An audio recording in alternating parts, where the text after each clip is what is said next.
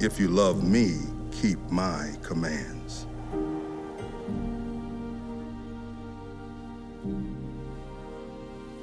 You did not choose me, but I chose you and appointed you so that you might go and bear fruit, fruit that will last.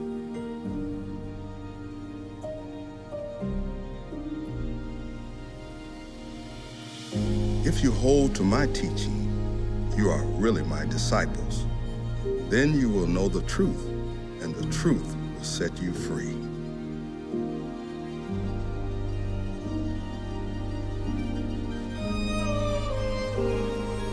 I have come that you might have life and have it to the full.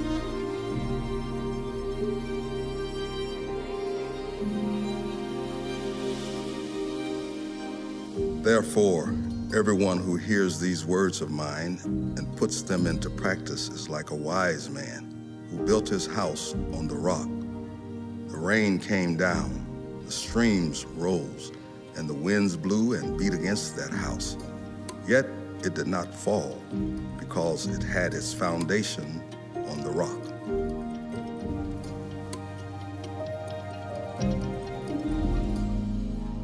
Blessed are those who hear the word of God and obey it.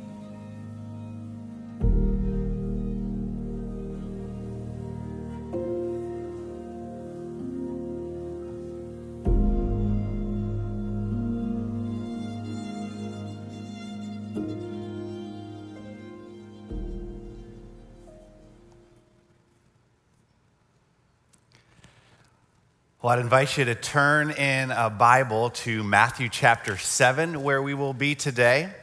Uh, whether that's a physical Bible or a digital Bible, one of the things you might notice as you turn there is that the words that you find are, are in red font. Uh, again, whether a physical analog or a digital Bible, uh, this is the idea that Jesus' words are actually written in red font. It actually dates back to 1899. Uh, a gentleman by the name of Louis Klopsch he had this idea one day when reading the scriptures uh, that we just read here in communion from Luke 22, where Jesus says, This cup is a new covenant in my blood.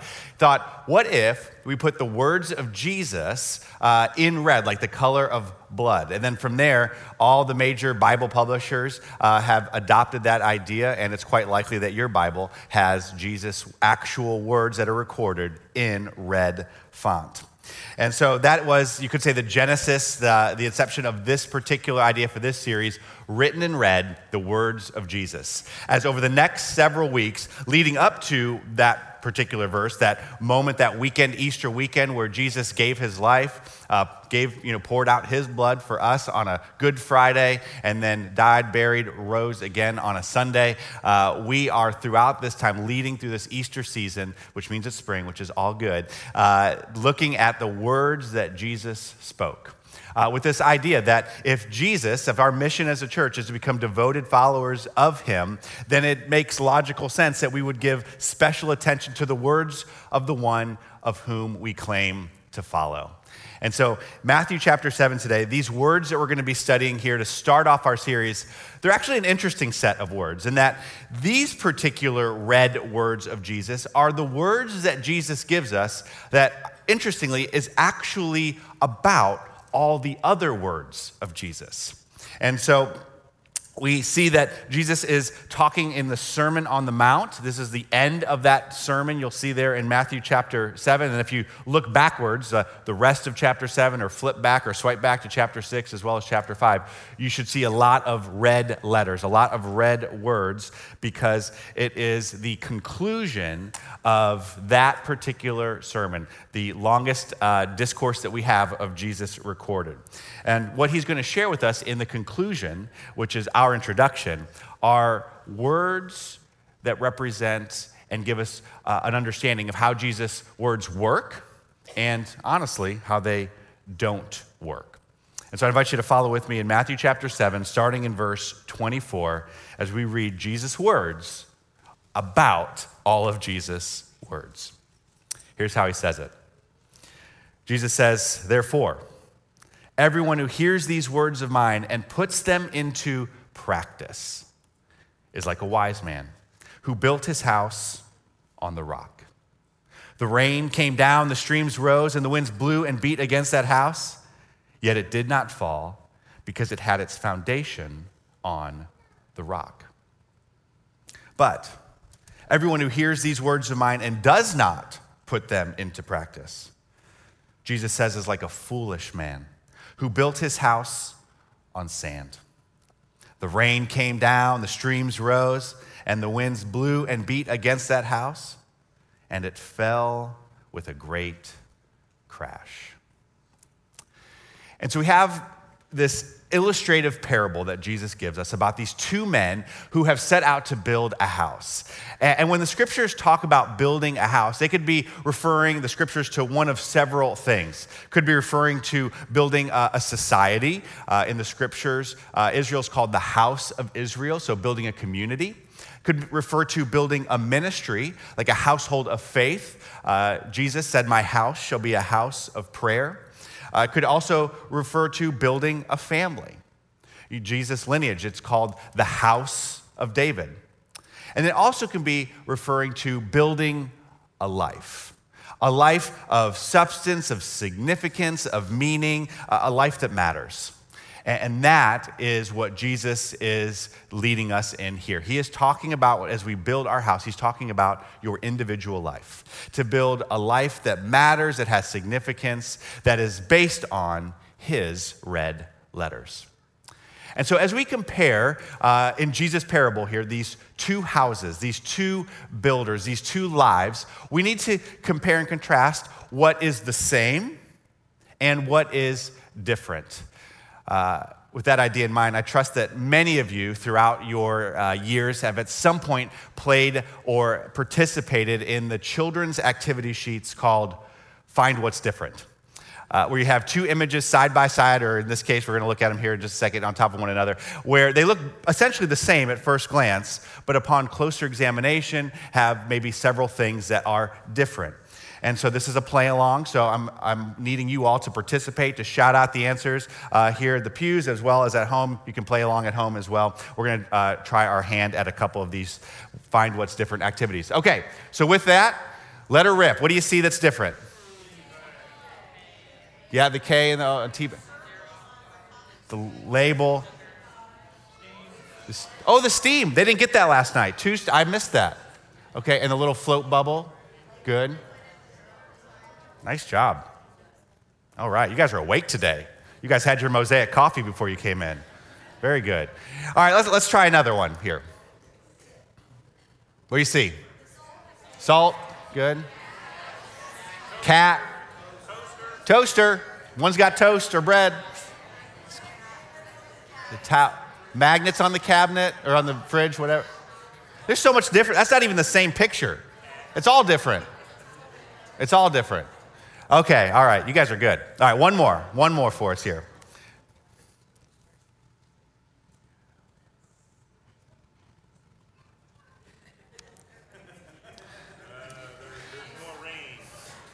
Let me share with you. Let me share with you four quick observations about how these two houses, uh, both in our image as well as in our parable of Jesus, are first the same. Here's how they're the same. Number one, you've got in the story, we've got two builders who both want to build a great house. They want to build a great life, uh, which I think we can all relate to. Like, that's all the same. Like, no one sets out to say, I just want to like blow up my life. No, we all want that out of life. From there, second, both heard, this is interesting, the exact same words of Jesus. Both builders, verse 24, these words of mine. And then the second builder, verse 26, these words of mine, Jesus says. They, they both heard the exact same words on how to build that great life. Because they would have heard Jesus, in this context, the Sermon on the Mount, Matthew 5 through 7, uh, which is interesting because what Jesus is painting is a difference in builders, not like what we might first glance think, like talking to someone maybe we could say in here versus someone out there. No, no, no. Jesus is talking to two people sitting in the same pew, sitting at Church Online in the same couch, in the East Auditorium, the same table, reading the same words written in red. Third, both builders, in the same way, encountered a storm. And then, fourth, per our visual, both houses on the outside look exactly the same. Nothing is different about either of these two pictures. Everything looks identical until, until, until the storm comes. Until the storm comes. And for the first time in the story, we discover what is not the same. And that is what you can't see, and that is the foundation. The foundation. And thus, the result of those foundation. One house, verse 25, did not fall, while the other, verse 27, fell with a great crash.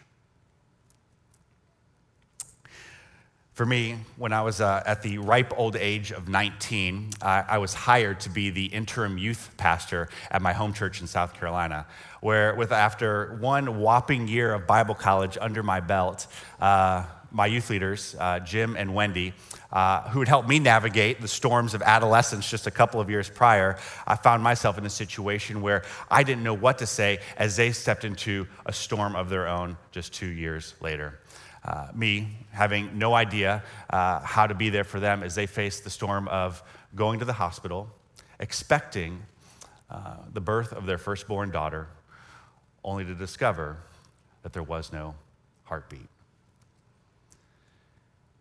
And it's a storm that some of you have faced.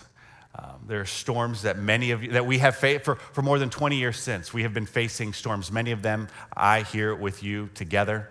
We have faced storms of many kinds physical health storms, mental health storms, financial storms, family relational storms, storms at school, kids, storms at work, uh, the storms of tragic, unexpected loss, the storms of death uh, just this past week, uh, I conducted a funeral for uh, a dad of a couple of kids that were in the youth group when I first came on staff here as a youth pastor, uh, who just became a grandpa, but this past year uh, was diagnosed with glioblastoma, very aggressive brain cancer, and less than a year later dies this past week. And it's just like the, the breadth and the array and the depth of the kinds of storms that are represented here they're wide, they're many.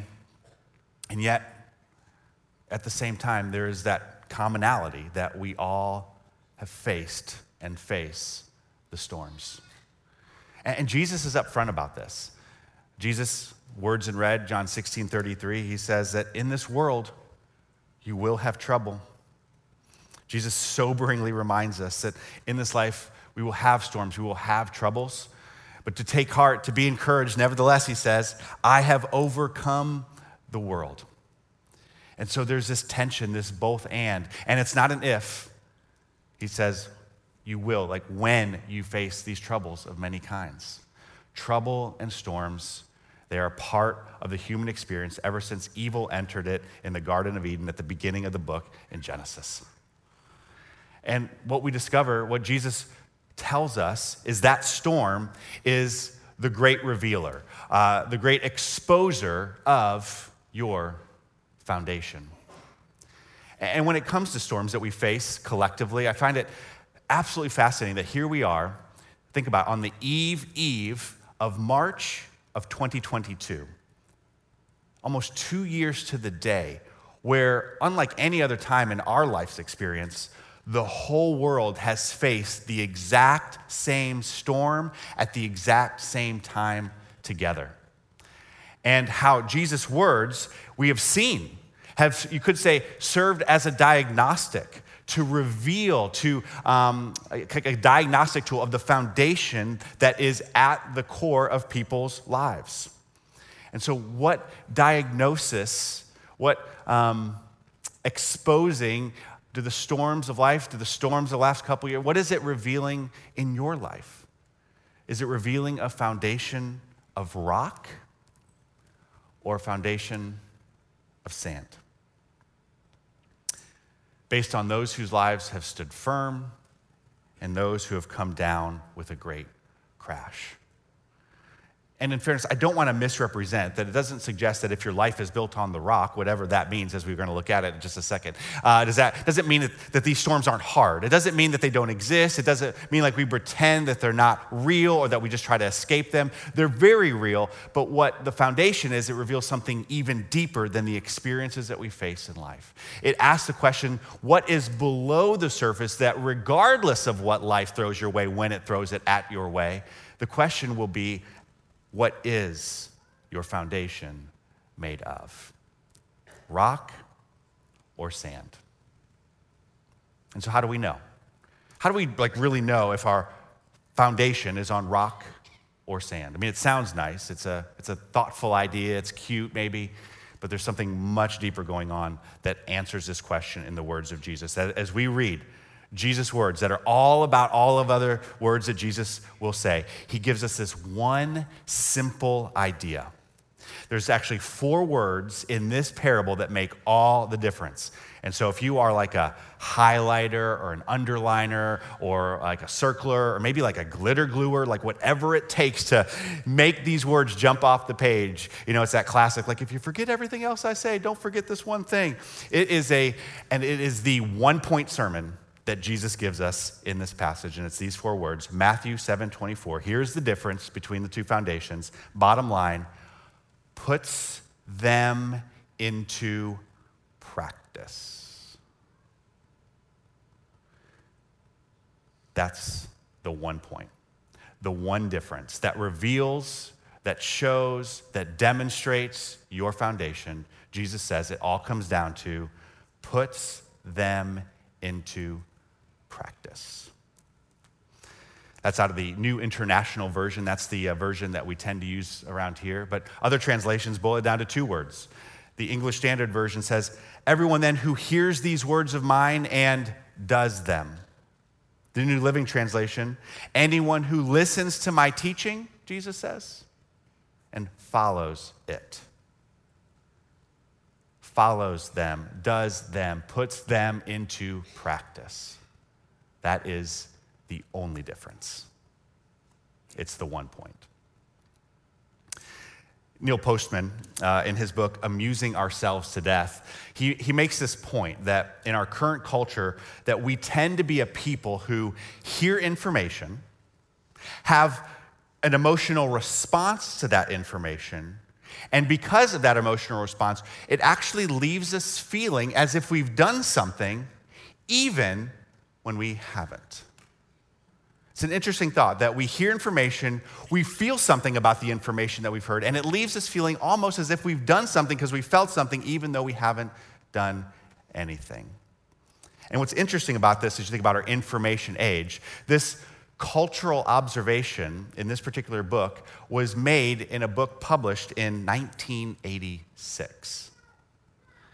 And so his observation about the information coming our way would have had to have been limited to television and radio. And now here we are 35 years later, where we have, you know, again, this was all pre internet, pre smartphone, pre social media, to which I think we could collectively agree that whatever observation he made in 86, we've just poured gasoline on that fire, or maybe more accurately, dropped like a fuel tanker on it. I recently came across a term with the same idea in mind. I've never heard it before called slacktivism.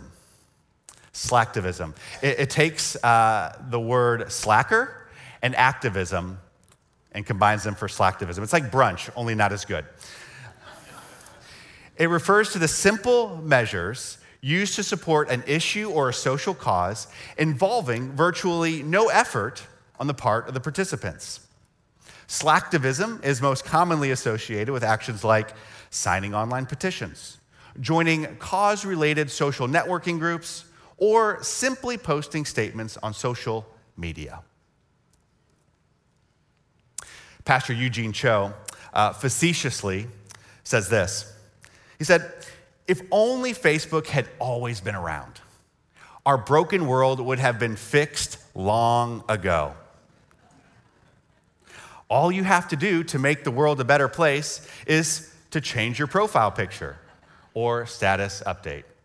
Just think Dr. King wouldn't have had to march, Gandhi wouldn't have had to go on a hunger strike, and Mother Teresa would have never needed to actually touch a sick or poor person. They could have just let everyone know their opinion on Facebook, and everything would have changed for the better. It's like nervous laughter, right? Verse 24 and verse 26. But everyone who hears these words of mine, identical, but then we part ways. Verse 24 puts them into practice, or verse 26 does not put them into practice. That is the only difference between these two lives that reveal their foundations. And the context, again, these words written in red that both builders would have heard is the Sermon on the Mount, uh, Matthew 5, 6, and 7, where we have red letters, red words from Jesus that say things like, Love your enemies, pray for your enemies. Yet, per our previous example, when it comes to the words that are in typeface that we push out with our fingers and our thumbs, uh, many Christians online, it would seem, are A, becoming enemies before our very eyes, uh, and B, completely absent of the love and the prayer within their words that seem to be not written in red, but all too often written in rage, reaction, revenge, and retaliation. And while you may be like me, it's like, well, I don't post things like that and feeling pretty good. That's fair. Uh, but don't miss, Jesus has plenty of red words for us all. Uh, Jesus, his, his Sermon on the Mount, it actually, uh, if you go and read it, that'd be a great challenge this week to just read the words of Jesus as a starting place for our series here. Uh, that he calls us primarily, you'll discover, to three transformational practice areas, if you will, that focus on money, sex, and power. That instead of being greedy, Jesus calls us to sacrificial generosity. That instead of being sexually promiscuous, whether in body or mind, Jesus calls us to be sexually pure. That instead of grappling for power, the call is to selflessly serve. But the truth is, as Pastor Darren Whitehead rightly identifies, he says, churches are filled with people who listen to sermons every week, but they don't honor God with their money, their bodies, or their influence. And Jesus in the Sermon on the Mount, he says things like, he says, when you give, when you pray, when you fast, these same words written in red that everyone hears, but he says, but rarely pray, rarely, seldom give, and they never fast. Puts them into practice. Pastor Jon Tyson, he says, how you live is what you believe. Everything else is just talk.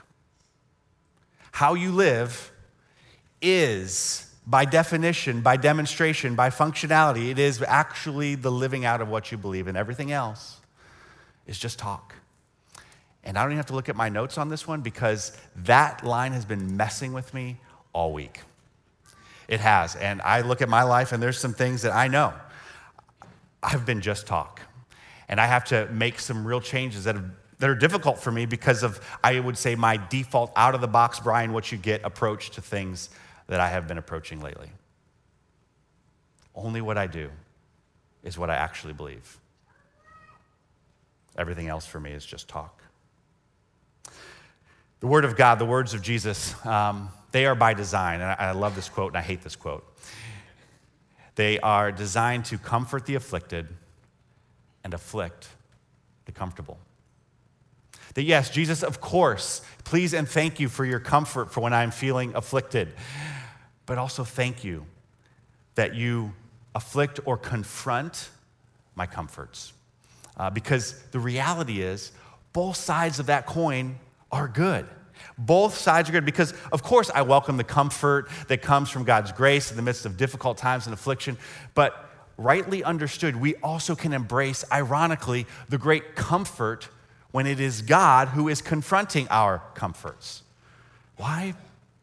Because in both cases, It's His grace, it's His goodness. It is the goodness of God, the gift of God in both cases for my best, depending on what it is that He needs to do in me. It's because I believe Jesus. I believe him that when he says in John 10:10 10, 10, that I've come to give you life and life to the full, that that is holistic. That is everything he has for me. The comfort and the confrontation. That Jesus' ways they are not confining, they are freeing.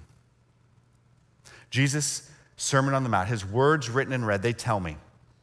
They tell me, do not worry about your life. And then if you read that, he goes on to say about all the things that we give our concerns and our worry, you know, that we just build and build and build and build and build our lives on sand. But Jesus says, instead of worrying about all that sand, instead of worrying about all that stuff, build your life on me, on knowing that you are valuable, that you are cared for, that when you, Jesus says, seek first the kingdom, his kingdom, his righteousness, that all these other things can be added onto you as well. If you build your life on the rock by unlocking that reality through those four words, puts them into practice. Brian here, not this Brian, thankfully, this Brian is going to uh, sing over us a prayer for you a prayer that I invite you to make your own by singing along, by internalizing, by praying. It is the words of Jesus in song. To assess yourself, to do the diagnostic. Okay, am I building my life on sand or the rock? Am I does not put them into practice, or am I taking Jesus and following him seriously by putting them into practice? And so I invite you to hear the words of this song, to sing the words of this song. And Lord Jesus, may the words that we sing by the power of your Holy Spirit at work within us match the living of our lives. Make this your prayer.